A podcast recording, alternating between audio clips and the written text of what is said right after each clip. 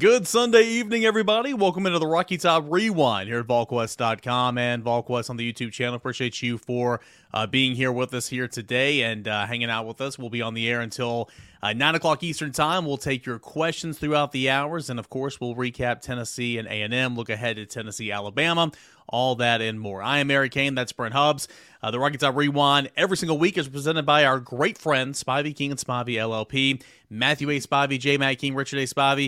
If you got a problem, let them find a solution for you. That's TN Trial Lawyers that specialize in so many things like criminal defense, family law, personal injury. Free consultation. Give them a call today at 423 245 4185. A big thanks to Spivey King and Spivey. LLP, and you can find them online at Spivey and SpiveyLLP.com. Uh, Brent Hubbs will take questions from the audience as they continue to kind of make their way in here. But first, uh, it wasn't pretty. I think Josh Heupel was was quoted after the game somewhere, you know, where there was a microphone or a camera saying it reminded him of 1985. But Tennessee gets the win. It's 20 to 13 over A and M on a night where the run game was great, the defense was great, and the special teams was great. A big win for Tennessee at home to reach five and one. Yeah, certainly. I mean, this is a toss-up game that you you had to get. You know, you had to get find a way to get it at home. You've been a really good team at home, and uh, for the first time in the Josh Heupel era, they really leaned on Tim Banks' defense, and Tim Banks' defense delivered. You mentioned the kicking game, hidden yards we talked about last week. Tennessee won that, um, and, and, they found a way. And I think that's something about says something about growth of the program is the ability to find a way when it's not about you know a 45 point game. Uh, but there's obviously some offensive concerns, and those are growing concerns as, we move forward here. And and this team plays better defenses. And what what do you do? What are the answers? How do you get better in the red zone? How confident are you with Joe Milton throwing the ball at different points and places on the field? Uh, lots of things to, to, to, worry about and, and to sweat about. Uh, at the same time, too, never never look a gift horse in the mouth. Right? Don't don't take a win for granted. Tennessee's five and one. They found a way that says a lot about who they are. Uh, now the question is how many how, how many more can they find along the way? And it starts this week uh, by traveling to Tuscaloosa and taking on an Alabama team that's got some of the similarities to Tennessee in some ways. And and, you know you get a chance to be in that football game late and see what happens. And um, we'll see how much better this team can get this week and, and maybe what other things they can find. I think Josh Heupel kind of talked about it afterwards about you know it wasn't his best night, and so if this is what you're going to be offensively, how do you adjust, and what are some of those adjustments um, besides a very good run game which you have right now? Yeah, that run game was incredible. Um, and again, the the story, the storylines of the week, of course, heading in Alabama. We'll continue to to preview Alabama as the week goes on. As the show goes on, uh, Bama Online's Tim Watt's going to join us here in about 15 minutes. So looking forward to that. But you know, there's going to be Joe Milton talk, and, and it's deservingly so. It's sure. you know, it's fair. Tennessee won the game, like you said. You don't you don't apologize for winning a football game. Uh, if you're a Tennessee fan, you celebrate the things you did well, which was a lot.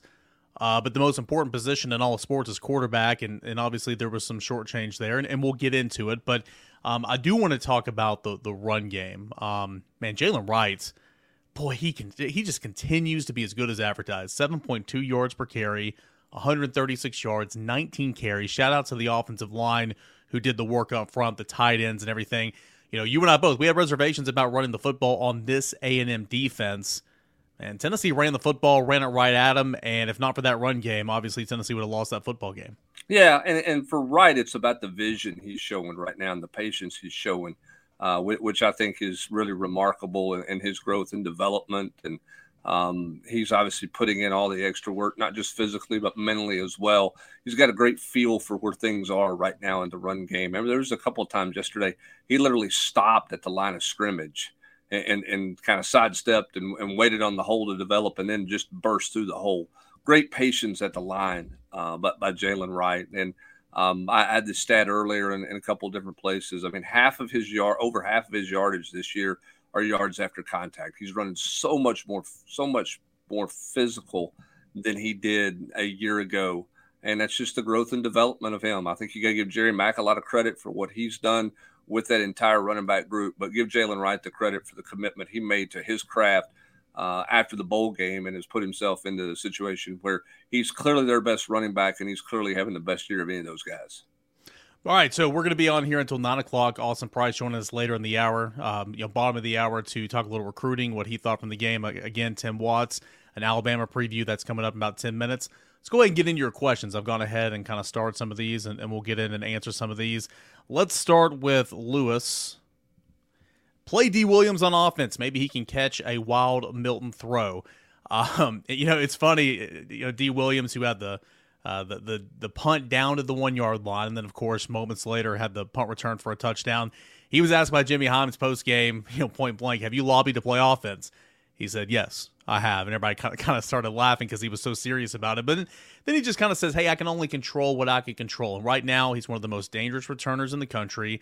He's he, he was out there with the receivers pregame, going through all that type of stuff. That will be a slow transition. He's never going to get ten targets a game but he is a guy that we both wrote about last night. Uh, we've liked, you know, since he's got on campus, he's dangerous, and, and, and it's a shame that he only gets two to three touches a game. But as you wrote last night, Brent, he is making the most of them. He is indeed, and, and we'll see where you know what they can do with him offensively. And and you wonder after last night scoring just twenty points and the red zone struggles, if they don't accelerate some kind of package for him and doing some things. I, I don't think you're going to play him as a true wide receiver but but do you accelerate something to try to get the get the ball to him in, in space, um, trying to create some offensive, uh, you know, splash plays, if you will, and opportunities there. So we'll, we'll see. I, I, never expected him to play any offense last night. I, I would be surprised if he plays this week at Alabama, but you'd never know if they don't throw a wrinkle or two out there at some point. So. Um, you know, it's a tough transition for a guy to go to wide receiver who's never who's never played any wide receiver. So um, you know, but I do think we may see him a little bit from time to time and, and just a handful of spot plays here and there as the season progresses. Herb wants to know: Is this fair or foul? Texas A&M is more of a threat offensively than Alabama uh, for Tennessee's defense. Now, Alabama, you know, can run the football. Of course, they couldn't run on Texas A&M, and Tennessee ran all over Texas A&M. Uh, Milroe is a different type of quarterback, obviously, than, than Max Johnson. Um, he will be a threat running the football. Tennessee will have to account for him. Um, he's shown the ability to where he can connect down the field over the middle. He can beat one-on-one coverage. He did a little bit of that against Texas A&M. Now, I'm not saying he's an All-American by any stretch of the imagination, but um, very much a, a, different quarterback and, and, a different offense than what you just saw. Yeah, no doubt. And, and you know they've got a, a, a, receiver who's hot right now in Burton, who's got a real connection with Milroe and is playing yeah. really well. So, um, I like Burton better than any receiver that that A and M has. A and M's got some speed, but um, you know I, I, don't. I think Burton's a better route runner and a better receiver than some of those guys they have out there. So I, I wouldn't say that A and M is a more difficult challenge or was a more difficult offensive challenge. I think Milroe's legs are something Tennessee hasn't really faced a lot of this year. We thought Rattler might run around, but he didn't really even try to run around, and Tennessee did a good job hemming him up when they tried to. So Milroe will be different. They'll have some straight design runs for him. That's something Tennessee's not seen much of this year at the quarterback position. Let's go to Matthew. Of course, it was uh, you know weekend where Eric Berry, you know one of the best in college football, Hall of Famer, an NFL legend with the Kansas City Chiefs, uh, certainly a legend in these parts. He was honored uh, you know, here at Tennessee this weekend. Good to see him back on campus. Matthew wants to know: Do you think Eric Berry and his family will be around more at the University of Tennessee? Something you spoke about a little bit in the mini pod last night. Yeah, and, and I don't want anybody to say I don't think they've ever been mad. It's not anything like that. I, you know, Eric is just Eric's gone through a real transition in his life that he wasn't ready for, and that was having the game of football taken away from him. You know, he never officially has retired from the National Football League. Um, in his heart of hearts, I think he would like to to still find a way to play football again. I don't think that's going to happen, but I think he's had to go through a lot of reflection and, and sort of soul searching to to find the next step in his life uh, because it happened prematurely. You know, with life without football, he's been through a lot, obviously from a health standpoint, and and he's kind of, as Austin mentioned, just kind of gone off on his own and, and just sort of disappeared at times. He's not been around his teammates a whole former teammates a whole lot he's not mad at any of them. He's just trying to figure out life without football. I do think that um, this weekend meant more to him than he probably thought it was going to be when he came up the road, came up 75. I think he really enjoyed being back, and I do think you'll see him around um, a bit more often. I don't know that you'll see him weekly like Al Wilson and some of those guys are coming back weekly right now, but I do think there's a chance you'll see him more than you've seen him the last few years. JP wants to talk about the front four. Tennessee's defensive line has found its identity. O line is getting the running game moving. Uh, Joe made some great passes. The SEC is going to do its own damage for each other, as will the top 15. Uh, kind of on that, he started with the, the front line there, man. it, I think Tennessee went down officially two sacks, five TFLs. Man, it felt like they, they were always hitting Max Johnson, just hitting him, just hitting him, just hitting him. And, and credit that line. They play a lot. Didn't have Omar Norman a lot yesterday, but Omari Thomas was back there. Bryson Eason was back there. Thought Kurott Garland flashed a little bit. And of course, you get to the edge. Baron had a sack. James Pierce had a sack, and about five quarterback hits. It felt like um, t- Tennessee's got a strength up front, and, and, and of course that's A and M's as well. That defensive line, that front seven. But man, Tennessee just continues to prove week in and week out. You've had one bad week, but Tennessee's is one of the sharper units in the SEC. Yeah, and I, I you know, I like the matchup this week for Tennessee's defensive line against an Alabama offensive front that's had a hard time running against good defensive lines and gave up, I think, five more sacks on Saturday against Arkansas. So I, I think Tennessee can um, can get moving, you know, that way with the defensive front. Uh, I, I, think that they hit Max Johnson on 16 of his 34 attempts or something like that. Uh, was the actual hits that they had on him. Um, I, you know, I like that. Um, I, I, I, like where Rodney Garner's group is right now. I mean, the development of those guys have been has been really really good. Tyler Baron's playing at a level that he's never played at before. James Pierce is obviously uh, an unbelievable talent. I mean, Kurott Garland's a great story, right? I mean, nobody even remembered. I, I didn't remember he was on this football team. Neither did I. Preseason, he had his best night last night. He played terrific against Texas A&M. Uh, Bryson Eason's playing his best football. Um, Omari Thomas is playing well. He's just get they're getting contribution from all over the place up front, um, and, and, it's you know that's why Tennessee's where they are. That's the that's the thing that's made this defense take a big step forward because it's allowing the secondary to do the things that they can do in the back end because they have so much help up front. We're going to get to Tim Watts here in just a couple of minutes. He'll join us and kind of break down this or preview, you know, the Alabama side of the third Saturday in October. But, you know, Sam's got a good question that can kind of transition us into that. Uh, last year, Tennessee stopped Will Anderson, uh, stopped Dallas Turner. Can can they stop Dallas Turner again this year? Uh, Tennessee's got some, especially at the right side, some injuries at, at right tackle. Gerald Mincey's a bit banged up. Jeremiah Crawford's limited. Uh, you saw Dayne Davis play, uh, you know, pretty well or play a lot over there yesterday. Uh, Tennessee's got to get healthy on the exterior of the offensive line first, but um, obviously a, a, good challenge, and, and you know that front seven from Alabama that's that's always noteworthy in terms of names, and this year's not any different. Yeah, hats off to Dayne Davis. I don't think he played any right tackle snaps before last night. I think all his snaps had been center. Yeah. Uh, to this point in the season, so to this season, back, of course. Yeah, to slide back out there and play in space last night, um, and, and, not have his name called is is a kudos to Dayne Davis. I'm not saying he was road grading or dominating, but but he certainly held his own back there at, at the right side, which is important because I don't know where Jeremiah Crawford is, and clearly Gerald Mincey is not 100%. I don't know that you can expect him to be 100%. You know, this week we'll see how effective he can be, even if he can be effective, and we'll see where Crawford is at. Tennessee's dangerously thin on that offensive line. They just cannot get anybody nicked up. Still not sure when Andrej Karic's going to get back um, from the from the weird injury he had on the practice field uh, right before the South Carolina game, and so suddenly you're you're you're really dangerously close to uh, you're a sprained ankle away from having somebody or a, a, a shot to the head from having somebody out there who's essentially never played any significant snaps in a college football game. And um, that, that's obviously a concern moving forward. Tennessee's got to get healthy um, and, and, try to build a little bit of depth, you know, th- through just some bodies. They're just very limited in the number of bodies they have right now. We'll ask about Dallas Turner. We'll ask about Jalen Milroe and the rest of that Alabama football team here in just a moment. Tim Watts, Bama Online, going to join us uh, when we return here on the Rocky Top uh, Rewind. Do want to give a shout out and a big thanks to our friends Spivey King and Spivey LLP, presenting sponsor of the Rocky Top Rewind every single Sunday night. If you got a problem, let them find a solution for you. That's TN Trial Lawyers. They specialize in criminal defense, family law, and personal injury uh, DUI, homicide, assaults, uh, personal injuries such as car wrecks, ac- accidents, stuff like that. That's what they specialize in. Over 80 years of combined experience, Spivey King and Spivey LLP provides representation throughout state and federal courts of Northeast Tennessee. The firm has got a vast amount of trial experience. Um, the practice has been in place for 43 years, with this partnership been in place since 2012, and they're energized and ready for today's modern legal demands. Practicing primarily in Northeast Tennessee, the Tri Cities of Sullivan County, Hawkins County, Washington counties, and surrounding counties of East Tennessee. Uh, whether you're injured in a car accident, need a divorce, help with custody of your children, or have been accused of a crime, Spivey King and Spivey LLP, they are there to help today. So give them a free consultation by giving a call at 423 245 4185. Again, that phone number for a free consultation. It's at 423 245 4185.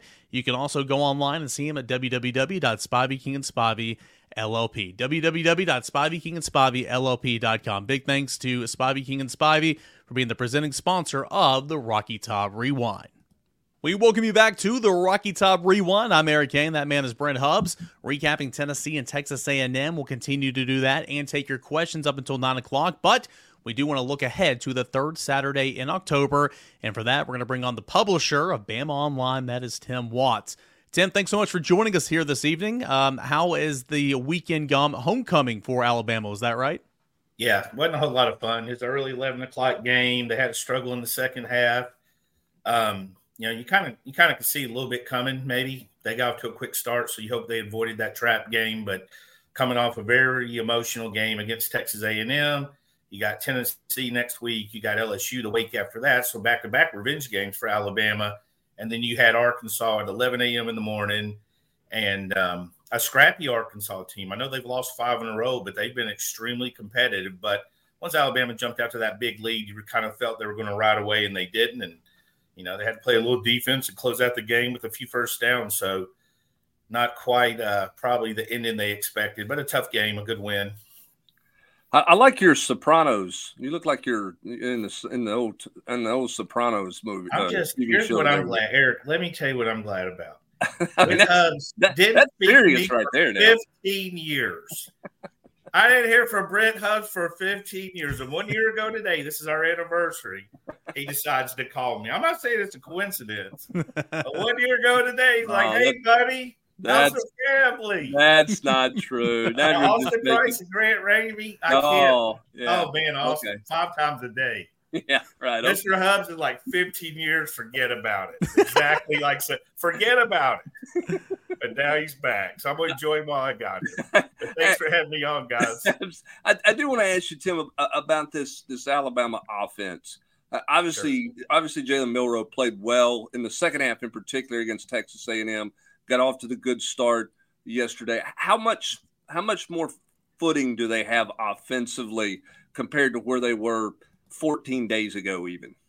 Yeah, I think that you know what the thing about the Alabama offense is pretty inconsistent. I mean, the first half, I mean, it's literally a, a Dickens novel, the best of times and the worst of times. In the first half, they were really good, hard to stop, um, threw a few short passes, hit some deep balls.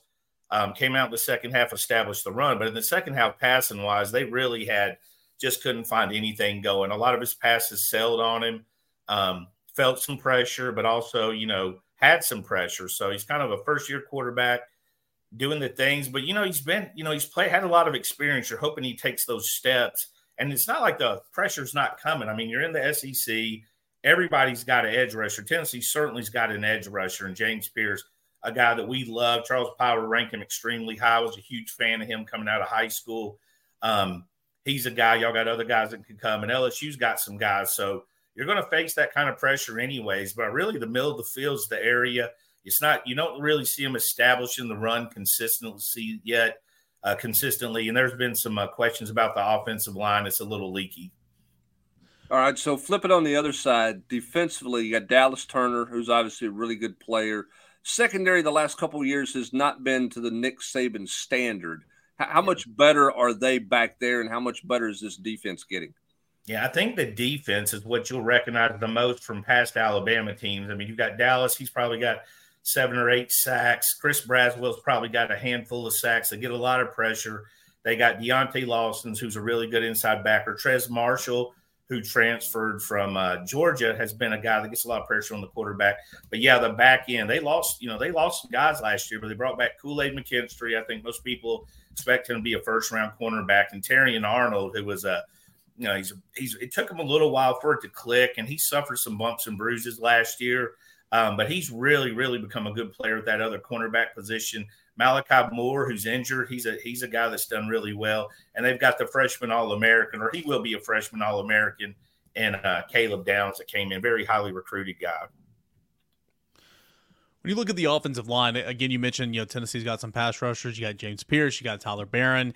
You mentioned it's been a struggle to consistently run the football like you know Alabama would want to, you know, week to week to week. How much of a worry is it, maybe from an Alabama perspective, of Tennessee's defensive line, and it's a group that's going to play ten to twelve guys? Yeah, I think the first thing you have to do is try to lock down that left side. Proctor, who was a highly regarded regarded guy, some people have number one offensive tackle in the country, but still he's a true freshman. Um, a year ago, he was playing Iowa high school football. So I mean, there's a big difference. I mean, there's there's not a lot of James Pierces and and those type of guys running around Iowa as compared as we're used to seeing in the South. So offensive line has its moments. I mean, they're gave up they've given up a lot of sacks. I think they're 130 is somewhere around that in the country and giving up sacks this year. They established the run, but it's just the inconsistency with it. Now, part of that, I think, is the quarterback play. I think sometimes you know your quarterback, and y'all are familiar with this. Certainly, he can, you know, he can, you know, he can get out of the pocket they've created for him and put some pressure on himself. And we've seen a little bit bit of that with an inexperienced quarterback. But also, I think you hear those footsteps, and sometimes the footsteps real. So it's kind of like two problems going hand in hand. And with all that said, the offense hasn't been atrocious. They've been they they've had some plays. They had good plays against Texas A&M. That game should have been a little bit easier of a win. They had a block field goal returned. I mean, a block uh, kick returned for a touchdown called back on a penalty way behind the play. Had a had a lot of penalties, um, kind of similar to the Tennessee game last year uh, for Alabama penalty wise, but they were able to escape, escape College Station with a win. How good's Burton playing at the receiver spot, Tim? Man, he's really good. He's a natural ball catcher. He's like a center fielder. He tracks it as well as anybody you can see. He's got that toe tap. Um, very, he's a problem. He's got a big body and all that. Now he, you know, he's an emotional guy. That's one thing to watch. He's there for the big games. Just one, you know, Bama fans have have noticed. He's very, very emotional. But he, they kind of feed off of him. He's got a lot of experience. I mean, he played against Alabama in the national championship game played in every game for Alabama last year. That he was healthy in this year, but you kind of see that maybe he's becoming that safety blanket a little bit for Jalen. Jalen's able to find him because he feels comfortable. He took a shot with him that wasn't successful, but you could tell he trusted Burton to have a chance to go and make that play. Tim Jalen Milroe is at his best when he is doing what? When the team is setting him up in, in this position. When is when is Milroe at his best? I think he's at his best when he's got a clean pocket, some time to throw. I mean, Alabama's got fast wide receivers. If you look at those guys, some of them are track guys and and uh, guys that are developing into the wide receiver position. But the wide receiver room's pretty deep and pretty talented. So I think Milroe, when you give him that pocket, he's able to look down the field. A lot of bombs this year, and you'll remember Blake Sims at Alabama, kind of similar to that. He had Amari Cooper. Um, and they were able to drop back. Lane Kiffin just wore that, you know, would wear those plays out. I think that's where he's at his absolute best. Uh, how how effective is he running the football? Uh, how much is he using his legs? How much are they asking him to use his legs? Not as much as he was. He's not running like he was. I mean, there's been talk that he's got a little bit of an injury. Um, I, I, think it's more about protecting him myself. I think you don't want to put him at risk of getting hurt. You're kind of all in on Jalen Milroe being your guy this year, right? So you don't want to take any chances. He's still capable of running. He got a huge uh, third down play to keep that, you know, keep the ball from getting back to Arkansas at the end of the game. He had a nice little run. Not what you're probably expecting from a guy that, I mean, I keep saying it, but I mean, he looks just like Adrian Peterson to be big, strong, ripped, fast, you know, big old muscular kid. You don't see many quarterbacks that probably are, you know, probably going to stand out in a weight room like that, but um, not as much as you would expect when you look at him right now. Is that just because of where they are with the backup situation? They don't want to take a chance on getting him hurt because. Well, he's running a little different to me uh, than he is. I mean, that could be him protecting himself. He's always now he'll tell you he's always considered himself a pocket passer to begin with. So I don't. I think that's part of it, just the mentality of what he wants to be and what he wants to see they haven't had a lot of runs just for him, like power quarterback runs. They had one against Arkansas, went for eight yards, and he slid a nice little run. So, I mean, they might be saving that for some bigger opponents coming up the road. I mean, it wasn't a great time. I wouldn't say Texas A&M is a great team to run against. I mean, they're fast, they're athletic. They were, you know, they were that, you know, they could they could put a hurt on you. So, and maybe you know, trying to get through Arkansas and not show a lot with Tennessee and LSU, you know, on the horizon. But he is a guy that if, if you force him out of the pocket, you know, evade him and get him out there, and he's going to take off and run, right?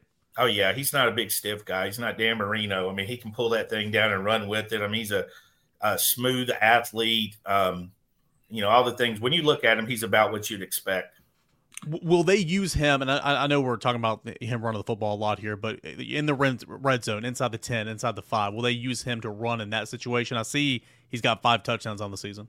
Yeah, I think that's part of it is though for his scrambling ability. I mean, when he drops back to pass, I mean, when you got three or four receivers down the field, they got nice tight ends too. Amari Niblack's emerged really well. CJ Dippre is a, a transfer who's I think you know hasn't had a big game yet. He had a big catch against South Florida but he has that potential in Robbie Ouzts. So they got a nice little tight end room. But when you spread that thing out, he's got lanes to run in. I think most teams are spying him, and you know, rightly so, trying to spy him. Texas did a great job of keeping a guy near him and, and limiting that. I think he sees that spy. But when you've got somebody spying, you've got one less defender for the wide receiver. So it's a little bit better chance of completing a pass there. So Tim, what what do you like best about best about this version of this Alabama team, and what is your biggest concern as a as a as a guy covering this team about this Alabama team? Yeah, my biggest concern is the offensive line. Obviously, you want to keep give that quarterback as much time and protection as you can. Goes hand in hand with establishing the running game. They've got good running backs. I mean, they've got Justice Haynes, a freshman who hasn't played a lot, one of the top freshmen in the country last year. They got Jase McClellan. He's a load. I mean, that's a big Texas kid, and he knows how to move the chains and get behind his pad. They've got guys that can run the ball. That's my biggest concern because I think you give have a good offensive line protecting the quarterback. It'll give him a little bit more confidence, but also Jalen's got to be he's got to be more consistent. Um, they're going to rely on their defense. I think at the end of the day, with all this said, I think their defense is going to carry them uh, as far as far as they're going to go for the most part. Tim, you mentioned earlier revenge game for Alabama, of course, the LSU game, the Tennessee game. How do fans view this game for Tennessee? It, it's a game that Alabama's won for so many years. Tennessee got them last year, a long off season. How are fans viewing this game coming up this Saturday? You're not as old as me and Brent, Eric, so you might not know. This game is nothing but streaks. Like when you yeah. like, I I grew up, and I'm very familiar with this rivalry. You had three brothers, two were huge Tennessee fans, the other was an Alabama fan. And um, we know, like, you can go eight years without rubbing it in anybody's face. got kind of bored. Like, we didn't even talk trash to each other at some stage. We're like, see you in seven, you know. Um, I think it definitely. I've always felt the rivalry from the from the old diehard fans. I think with younger fans, it might have been, you know, Florida at one point, Georgia at one point, and LSU's a big deal. But for me, it's always been a massive game, and uh, that game last year, I think you have to lose something to know how much it means to you. Because when y'all were chugging that goalpost around, there was a lot of people realized that game meant a meant a lot more to them. You know, like I was getting texts like, "Wait a minute, we were debating two weeks ago whether this is a rivalry game. You're, I had to bail you out tonight, buddy." So they, uh, no, I think it's always been there, and it's just better when it's competitive. Yeah, and, and it's and, and it's fun. I mean, and, and, again, a lot of the younger fans don't don't grasp it, you know, because yeah. a Tennessee hadn't done their part in the longest time for it, and then there's a time where Alabama didn't do their part. But yeah, for, for the older fans, this has always been the game. It will always be the game um, for for for the end of time for those guys, and so um, I, I, think there'll be a lot of intensity in this one, and I think this one will yeah. be really, really physical. It's kind of, a, Tim, it feels like it's going to be a little bit of a throwback compared yeah. to what we've seen. I mean, it's got the vibe of a kind of a defensive slugfest, which is the last thing you would kind of think about when you think Alabama offense the last few years, and certainly you think about what Josh Heupel's done. Yeah. It feels like it's got a little old school vibe to it coming up on Saturday. I mean, can you imagine a, a, a, a 17 to 14, 17 to 13 game after last year's?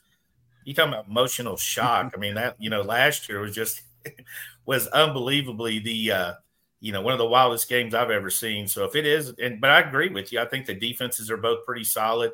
Tennessee certainly did a good job this week and uh, against Texas A&M. Max Johnson, he's he's not a bad quarterback. I've seen people criticizing him, but man, Alabama and Tennessee beat that kid to death.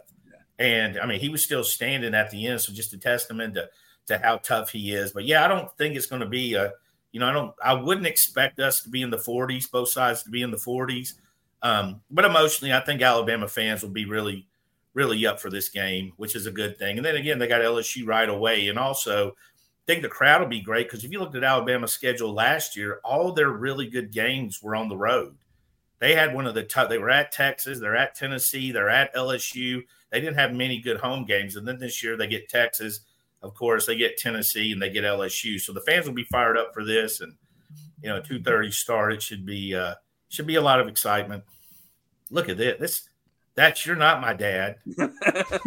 because you I would be in jail for killing my father, first of all. So we know that's not true. Look at sneaking in. Mm. Look at that. Hey, look at that Sopranos set that, that I just doubled that, my that speaking the Godfather's got AP. I mean, look at that doubled my Godfather's speaking set. fee. This I mean, you got is that cri- you got the crimson wall. You got the big script day up there on the football. Who was that signed by? You was that signed by? Um, Roman Harper, Nick Saban, and George Teague would be those balls.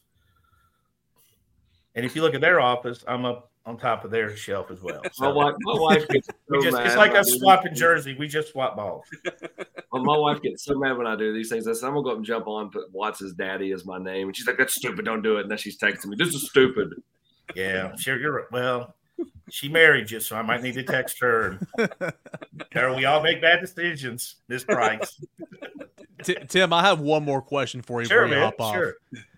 From a, we kind of broke down how this might be a little bit of a throwback. It's got that defensive feel, and, and I know you'll continue to dig into Tennessee as the week goes on. But if you're Alabama, seeing how well Tennessee runs it, how Tennessee struggles, you know, down the field passing, how would you attack Tennessee's offense if you're Saban in that defense? Well, I think they're comfortable in the secondary when you got two pretty good cornerbacks. So I think you can let them go one on one. They've had success. Alabama is kind of, you know, Alabama's success. They did really well stopping the run this year. And uh, we're going to see that this week. I mean, Tennessee's loading it up. They're pressing, you know, they're pushing the ball right up the middle. Alabama's defensive lines did a good job. Uh, their linebackers have been very active. They've been good. Safeties played coming downhill. So I think that's it. You stop the run, you make them pass. Um, I'm imagining both defensive coordinators are trying to make uh, Milton or Milroe beat them in the air. I would think to some degree, um, limit them, um, pressure the quarterback, and limit what they do on the ground. I think it's probably going to be similar game plans there.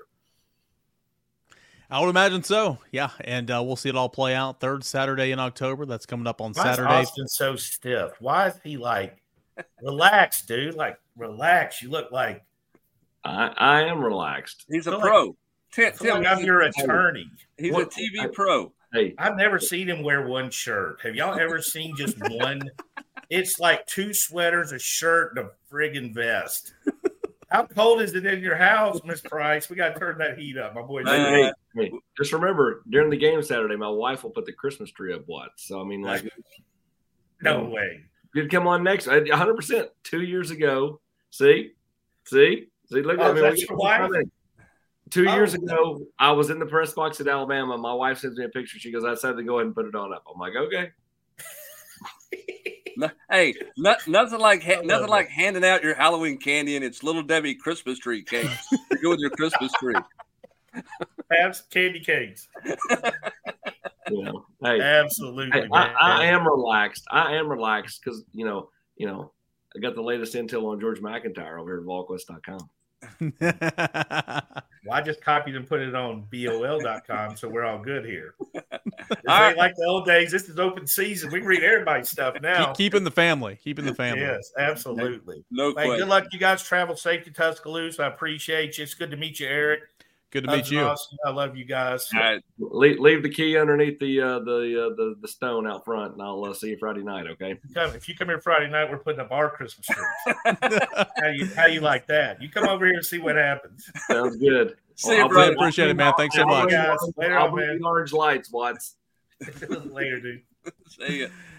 All right, good stuff there from Tim Watts. He's the publisher over at Bama Online. Go check out their stuff for an Alabama perspective heading into the third Saturday in October. We got a, a lot of your questions to get into. We'll get AP's thoughts on the game, big recruiting weekend, all that and more.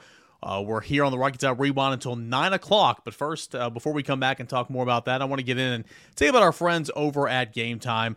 you shouldn't have to worry about buying tickets to the next big event, whether it's a sporting event, it's theater, it's comedy, all that type of stuff near you. Gametime is the place to buy those last minute tickets. You can do it by downloading the Gametime app today, and you'll see killer last minute tickets, all prices, all that type of stuff, event cancellation protection, job loss protection, and the lowest price guaranteed over at Gametime. Game Time has deals on tickets right up to the event, sometimes even after an hour after the event's even started. It's the place to find those last minute seats. Plus, they're going to show you pictures of your seats before you buy them so you know exactly what you're purchasing over at Gametime. I encourage you to download the Gametime app today. Go ahead and create an account. Use the promo code VOLS for $20 off your first purchase. That's V O L S, V O L S VOLS for $20 off your first purchase. Terms apply. Create that account. Use that redeem code. Download Gametime today. Last minute tickets, lowest price, uh, guaranteed. Again, that is Gametime Vols for $20 off your first purchase. Back for more of the Rocky Top Rewind here in just a second. Welcome back into the Rocky Top Rewind every Sunday night here until 9 o'clock Eastern Time, VolQuest.com and VolQuest on the YouTube channel. I'm Eric Cain, Brent Hubbs, Austin Price, Tim Watts, Bama Online joined us uh, moments ago just to break down the Alabama side of the third Saturday in October rivalry. We'll preview all that as the week unfolds, but more on that Texas A&M game. Austin, real quick, some some thoughts about 24 hours out. Uh, it wasn't pretty throwing the football, but Tennessee did a lot good in that football game. Good defense, good special teams, good running the football. Most importantly, you got that win at home before you go on the road to Alabama and to Kentucky. Yeah, no doubt about it. I mean, you know, again, a win's a win. And, uh, you know, it's unrealistic to think Tennessee's going to be able to have that same type of success with Joe Milton going for 100 yards week after week. But in a one off, when, when your defense played it the way it did and, and your offensive line and your running backs ran the ball the way they did, you're able to pull it off. Um, you know, they're going to have to be better this week, though. I mean, it's unrealistic to think you'll keep running for 240 yards a game. If you do, then, you know, wow. Um, but even then, you still need more than 100 yards through the air, and you need more points. You need to be able to capitalize when you get it down inside the 20 and not turn the football over with picks in the end zone. And really, that you could say that for both teams. And you go back two weeks ago, Jalen Milroe had a terrible pick in the end zone against Texas A&M. Um, Joe obviously had one this past weekend uh, against Texas A&M at home. So, um, you know, the quarterback play is going to be key in this game. Uh, but you know, Tennessee getting a win uh, against Texas A&M, get the five and one, heading to Alabama. It's something they've not done very much um, the last you know 15 years. And, Brent, you know, knowing Joe Milton struggling you know to throw the football down the field. This question from Chris here: You go on the road, as Austin pointed out, you're going to have to throw the football to win this football game how do you kind of ease Joe into this football game, build that confidence, kind of get him in a rhythm against a talented defense for Nick Saban? Yeah, I mean, I think the scary part is I don't know that Joe has any confidence issues. I don't think that it's a confidence thing with Joe. I think it's an execution thing with Joe. Um, look, I mean, first play from scrimmage, you throw a quick, easy out because you've got cushion over there, and the ball sails high. Um, then you come back and you say, "Hey, let's throw some slants because that's that's a ball he threw really well against South Carolina." The first slant he threw was behind Chaz Nimrod. Nimrod made a good catch, uh, bailed him out there, and then he came back in the second half in the third quarter and had a wide open Ramel Keyton for a slant. And Keyton, uh, the ball was so far behind him, Keyton didn't have a chance to make a play on it. They, they designed a t- they they drew up a touchdown play, and, and Ramel Keyton dropped that ball. Uh, I, I, mean, I think right now what you have is you have a passing game that lacks confidence, uh, that lacks continuity, rhythm, whatever you want to call it because uh, there are times that Joe throws a decent ball and they drop it, and then there are lots of times Joe throws a ball all over the place. It makes it hard for for guys to catch it. Um, so eh, you know, I don't I don't know the answer to that. I mean, they, I mean, Austin, they've been throwing sideways screens to get him in a rhythm the entire the entire season, basically. Um, they tried to clearly get him in a rhythm rhythm against Austin or Austin Peay at the start of the that football game, and it didn't work. I, I don't I don't know what the answer there is. He Joe just got to play better. I mean, I, I, know that's a stupid, simplistic answer, but the, the guy's an older player. He's played enough football. He just got to play better, Austin. Well, but what do you say to the people that say he kind of is who he is? I mean, you know, I mean, like you, you, I, I, don't. It's hard for me to disagree with that at this point. I mean, until sure. until he plays better, he is who he is. But my question is, Austin, can he? He is who he is. I get it, but he was seeing that safety early in the season. The last two games, he's not seeing that safety, and he's turning the football over. How do you get back to being he is who he is and protecting the football and maybe not winning because of him, but you know, not being the guy he is now and winning in spite of him? Yeah, I don't know. That's a great question. You know, I, I still think Joe for the for the the you know pull your hair out moments. I still think he's got a game or two in him where he's going to have everything dialed in, right? You know, like that that that player that you know, you know he may you know have a 15 game streak where he, you know or 15 games where he doesn't get a hit, but all of a sudden gets goes three out of four back to back games. Like I still think Joe's got that in him. Maybe that's this week. Maybe that's at Kentucky.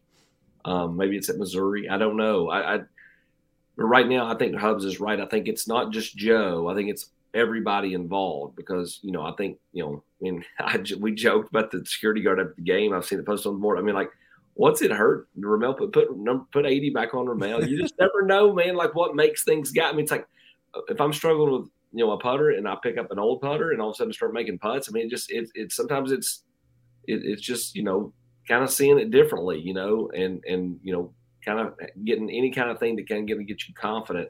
Um, you know, I, I just think you've got to find some way this week to be able to you know go for more than 100 yards. You've got to get to back to that two to 230 you know uh, range, and then you know that means you don't have to run for 240 yards. And if you do, that means you've put up almost 500 yards, and that's great, right? I mean, like I, I just think they've got to find some way to get confident. I'm not sure how they do it.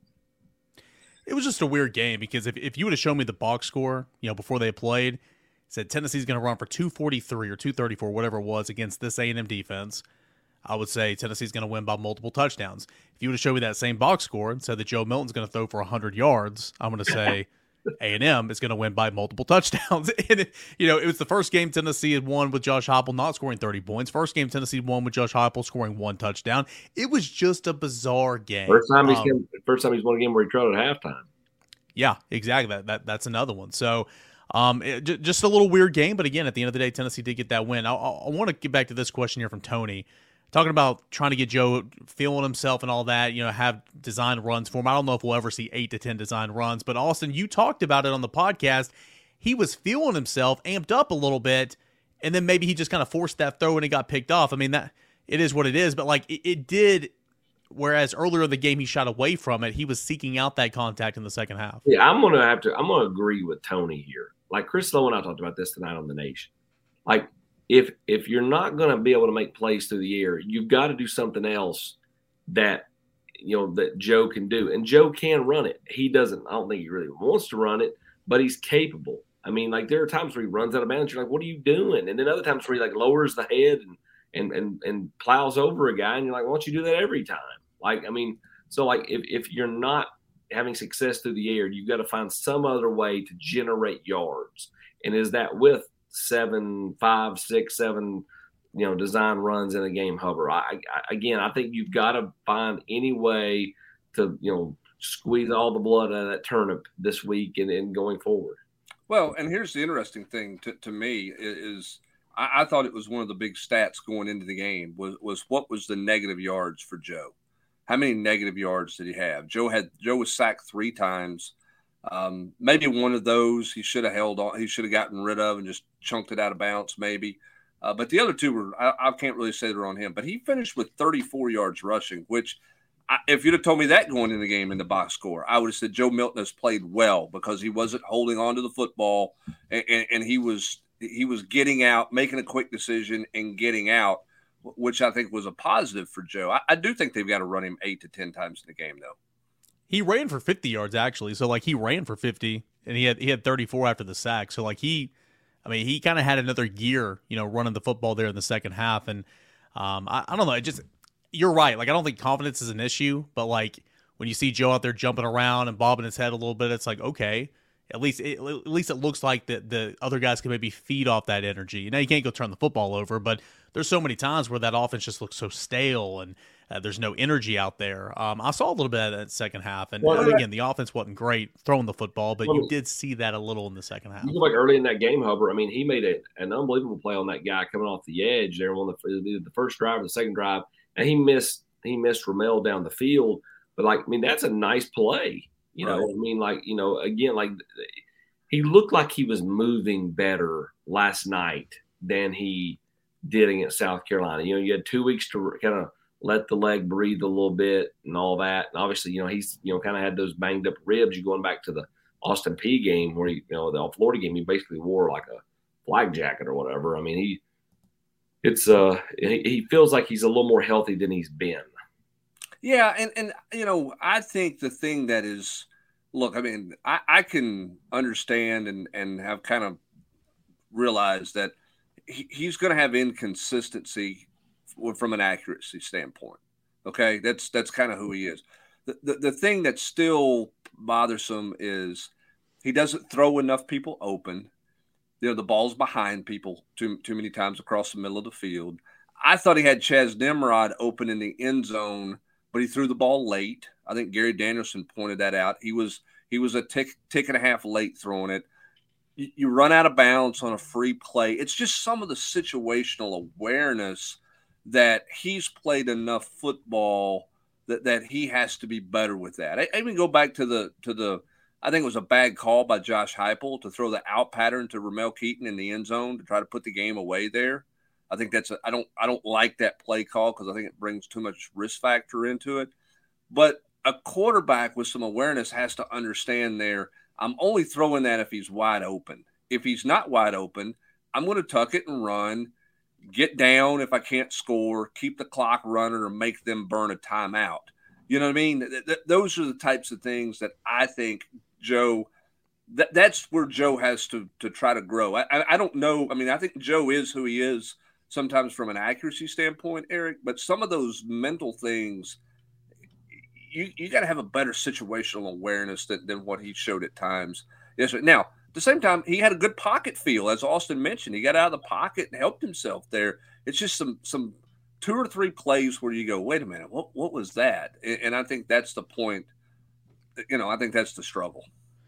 Yeah, I mean, I you know the four of us, me, Grant, Rob, and Austin, up there in the press box Saturday, just couldn't believe that he ran out of bounds there. Eh, it's the first possession of the game. You, you should be juiced up. Should be trying to be energizing your team, and it was a free play. You got to throw the football. The, throw yeah. the football is what you do there. You don't run the football. You throw the football. And, and, I wrote about it today in my in my big three. And it's like, well, first of all, know the situation. Throw the football. It's literally a free play.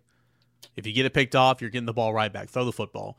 But if you're going to run, run. you know, get to the sticks. It was just so frustrating. So I agree with that in terms of situational football. Now, it was a question a moment ago. I don't know if I popped it up there or not, but Austin, clearly Tennessee, you know, Josh Heupel, he was affected by not being able to throw the football yesterday. His play calling was affected. And so, I mean, that's an issue if you go in the road and, and you're doing that at, at, at Alabama or at Kentucky this week. Like, that can't happen to that extent moving forward. No, I mean, you know, again, I think that you're in, you're going to encounter um, and a hostile environment down there. I mean, Tim talked about, you know, the Alabama fans want this one back on their side of the ledger. So, like, you know, the communication, the ability to throw the football, um, you know, Tennessee's receivers' ability to get open, um, all that stuff is going to be in play this week uh, for Joe. So, again, I, I think that Tennessee's going to have to have a good scheme. Um, you know, they're going to have to, you know, Heupel's going to have to find a way to get them confident, which in turn will make him confident in being the in the ability to call plays and have success. So um, this is going to be an interesting game. Like, what does Tennessee do different than they've been doing to try to instill some type of juice in the passing game? Because Alabama, you know, is going to load the box. Tim talked about this. You know, you got you feel good about your corners and your safeties. You're going to, you know, put those guys out on an island. You're to load the box and, you know, make Tennessee go through the air, make them, make Joe Milton beat you.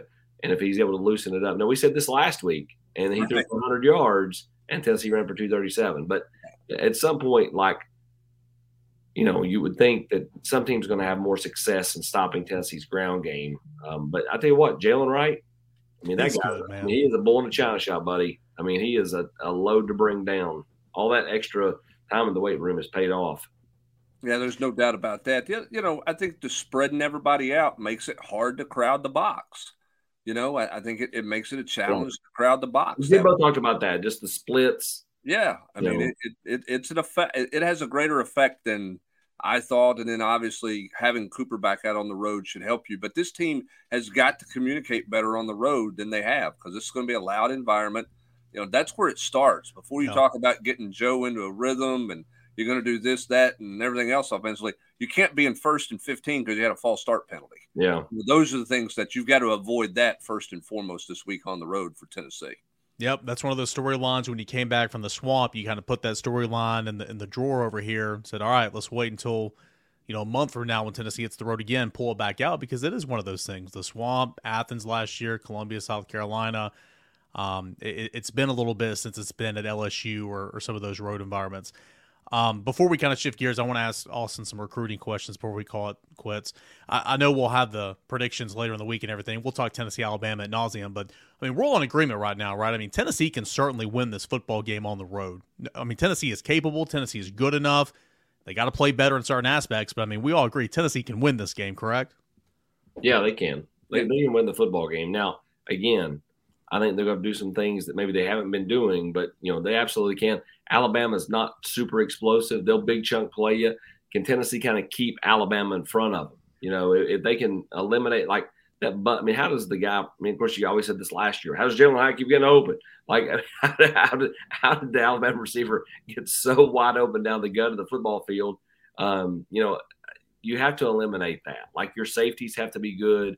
This is going to be a game where Wesley Walker is going to have to be on point. Jaylen McCollough can't, you know, have any lax moments. Um, they have to eliminate the big play because I think Tennessee's front seven will be able to slow down Bama's offense enough. And this should be a really, I think, you know, kind of low scoring game in, in relative terms, right? Like 24 to 21, something like that. That total over at FanDuel here on a Sunday, I believe it's like 47 and a half. I was like, I have not seen a total that low for a Tennessee football team and since Josh Heupel's been here. But it could be like that. It could be like that. And again, you win 17 to 14, you take it just like you win 20 to 13. Austin, it was a big weekend in terms of recruiting. No official visitors, but some big time unofficial visitors. 2025 class. Let's start with the headliner, George MacIntyre, uh, the the hopeful quarterback for the class of 2025, and and then obviously some uh, some commits got back in on campus and, and some other 25s. Yeah, George got in town. Uh, they were on a bye week, and so he was at the at the beach to entertain his uncle at FIU coach on uh, was it Wednesday, and then they came up here. They were here all day Friday, Saturday. Uh, left this morning. Got to hang out with his sister. Um, you know, and, and spend time with her. And, uh, you know, that was good for the family. So, you know, spent a lot of time with Josh Heupel, a lot of time with Joey Halzle, was the last recruit to leave the locker room last night. Um, I, I continue to think Tennessee's in a good spot here long term. LSU's after, obviously in it, Alabama as well. Georgia's trying to take a swing. Obviously, his uncle at FIU is in the top 10, so you never can discount the family. But, uh, you know, I think Tennessee is uh, definitely uh, left a big impression on George. Um, he's been here uh, quite a few times, and every time it's all about the relationship with Josh Heupel. Yeah, for me, Austin. I mean, take let's, stepping past George, who's obviously big fish in this weekend. Two, two guys I thought it was important to have them in were, were, were Staley and Ross, the, the two yeah. Tennessee commits. Um, I thought it was important to get them in and get them around the environment with with other schools coming. We know South Carolina is trying on Staley, and Jordan Ross keeps climbing up the rankings. More and more people are going to call for, on him down the stretch here. I thought it was big to get him in town. I agree. I think both of them were. It was big, especially to have them around that environment. The checker Neyland, how loud it was at, at and you know, just uh, you know, just they had a great time. You know, Jordan Ross talked about you know how you know that made him really kind of like you know feel, feel really good about his decision and the future there. And and you know Staley same thing. So I think having both those guys here and then a guy like Aneyas Williams the uh, you know the uh, defensive lineman that's committed to Missouri that's from Florida I mean he's a good looking kid. Um, now again where does this thing go? Um, you know with him we'll see. But you know obviously getting him here up here unofficially is a big deal. Now I think the target is to get him back here officially either in November or December also, what about another in-state guy, class of 2025, Ethan Utley? Uh, yeah, top that's a, love 200 guy in the class. Yeah, loving Tennessee right now. Really is. Um, you know, you feel like Tennessee's in a pretty good spot there. His mom has known um, Coach Garner since he worked at Georgia. Like that's how long those the, those two parties have known each other. Um, Ethan's is someone that Tennessee really covets in that 2025 class in state, and uh, they've done a good job of recruiting him, and he's been up here a few times now. I tell you what, if you're a defensive lineman and you're not liking what you see out of Tennessee right now, You haven't been watching a whole lot. I mean, yeah. those inside guys, the way that they have developed, when you see what a Bryson Eason is doing right now, even a guy like Kurott Garland, the way he played, and then obviously with what Baron and Pearce are doing, that should be a pretty easy sell, at least to get everybody's attention, to get guys' attention, whether it's a 25, 26, or even a, a potential 24 flip guy out there. That's got to be leaving impressions with everybody right now with the way and the style of play and the productivity that front's getting right now. Yeah, and I, will be real honest with you. You know, I, I thought, you know, Tennessee's come up short on the defensive line in this class, but, you know, the way the season's playing out, I think it may not be a bad thing because I think that they may be a real attractive spot for any of the really talented defensive linemen in the transfer portal. Like, you know, I mean, like, why not? I mean, you look at the way Tennessee's played, you look at, you know, Omarr Norman-Lott, the impact he's made um, as a transfer. Like I think they become a real attractive option next year. And again, a lot of Tennessee's success next year will be predicated on who comes back, who cashes in that extra year on the offensive line and on the defensive line, and how much do they have to replace. Also, we got a question here from Vols Time. Uh, are you going to be checking out any recruits that Friday night ahead of Tennessee and Alabama? Um, no, I, I, may go to Jordan Ross's game, but since we just talked to him, I don't know yet. Um, and then uh, as far as recruits at the game, I think Daniel Hill may be um, at the uh, the Tennessee Alabama game. Uh, we'll see, but uh, that's one to uh, continue to watch. Hey, tonight you had Nick Saban on the Nation. You and Chris Low. Uh, anything big? Of course, we got the the transcript up at uh, VolQuest.com. Uh, Grant put it up there, but anything big from Nick Saban on the Nation tonight? No, he was relatively mundane. Like you know, he's kind of like you know respects the series. You know, um, you know, it means a lot to people in Alabama. Feels like their team's, you know, coming along, still making too many mistakes. Uh, you know, you know, 100 yards and penalties, and I think it's driving him crazy. Uh, really, really uh, a lot of respect for Tennessee's running game. Jaylen Wright, the running backs, says that that's where it all starts for them defensively. They've got to stop Tennessee from running the football, and so that's why you expect them to, you know, to load the box and try to shut them down.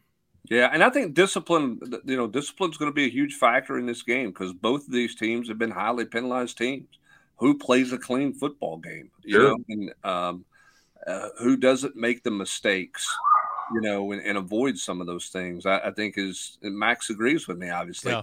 Um, I, I, mean, I think that's the challenge in, in, this game for both these teams. Tennessee is, I mean, you, know, you got too many, you got too many penalties at, at home. I mean, that just you can't do have those things that that you have and um, so you know we'll see i think that's going to be a big part of this storyline in this game is who plays the cleanest football game Tennessee a winner over Texas A&M 20 to 13 behind a strong running game, sharp defense and some really good special teams. We'll need all that and a little bit more on the road at Tuscaloosa. We'll continue to break down and preview Tennessee Alabama all week long and Brent Hubbs uh, we got so much throughout our, our weekly uh, game week stuff over VolQuest.com. Tons of podcasts, stock reports, matchup pieces, all that and more. But if people are not members with us over there at VolQuest.com, we got an incredible deal starting tomorrow morning. Um, half, you know, 50% off your first year of annual subscription at VolQuest.com. No better time to join the site than tomorrow morning whenever that sale is offered. Yeah, absolutely. If you're not already a subscriber, and if you're not, then you missed out on a ton of content in the last 24 hours. Nobody has got kept you up to date on recruits' reaction, commits reaction, um, a- analysis of the game, everything that was said post game, uh, opinions post game, right after with the podcast. Obviously, this show tonight. So. Uh, a lot of discussion on the message board uh, about that game last night and about the game coming up. There's no better time to check us out than right now. All right, and we'll have uh, plenty more coverage beginning tomorrow morning right here at VolQuest.com for Brent Hubbs, Austin Price, I'm Eric Cain.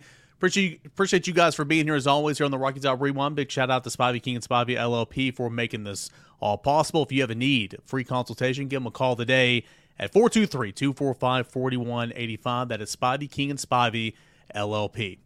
Again, as always, we thank you so much for joining us here on the Rocky Top Rewind every Sunday night, 8 to 9 o'clock Eastern Time at VolQuest.com.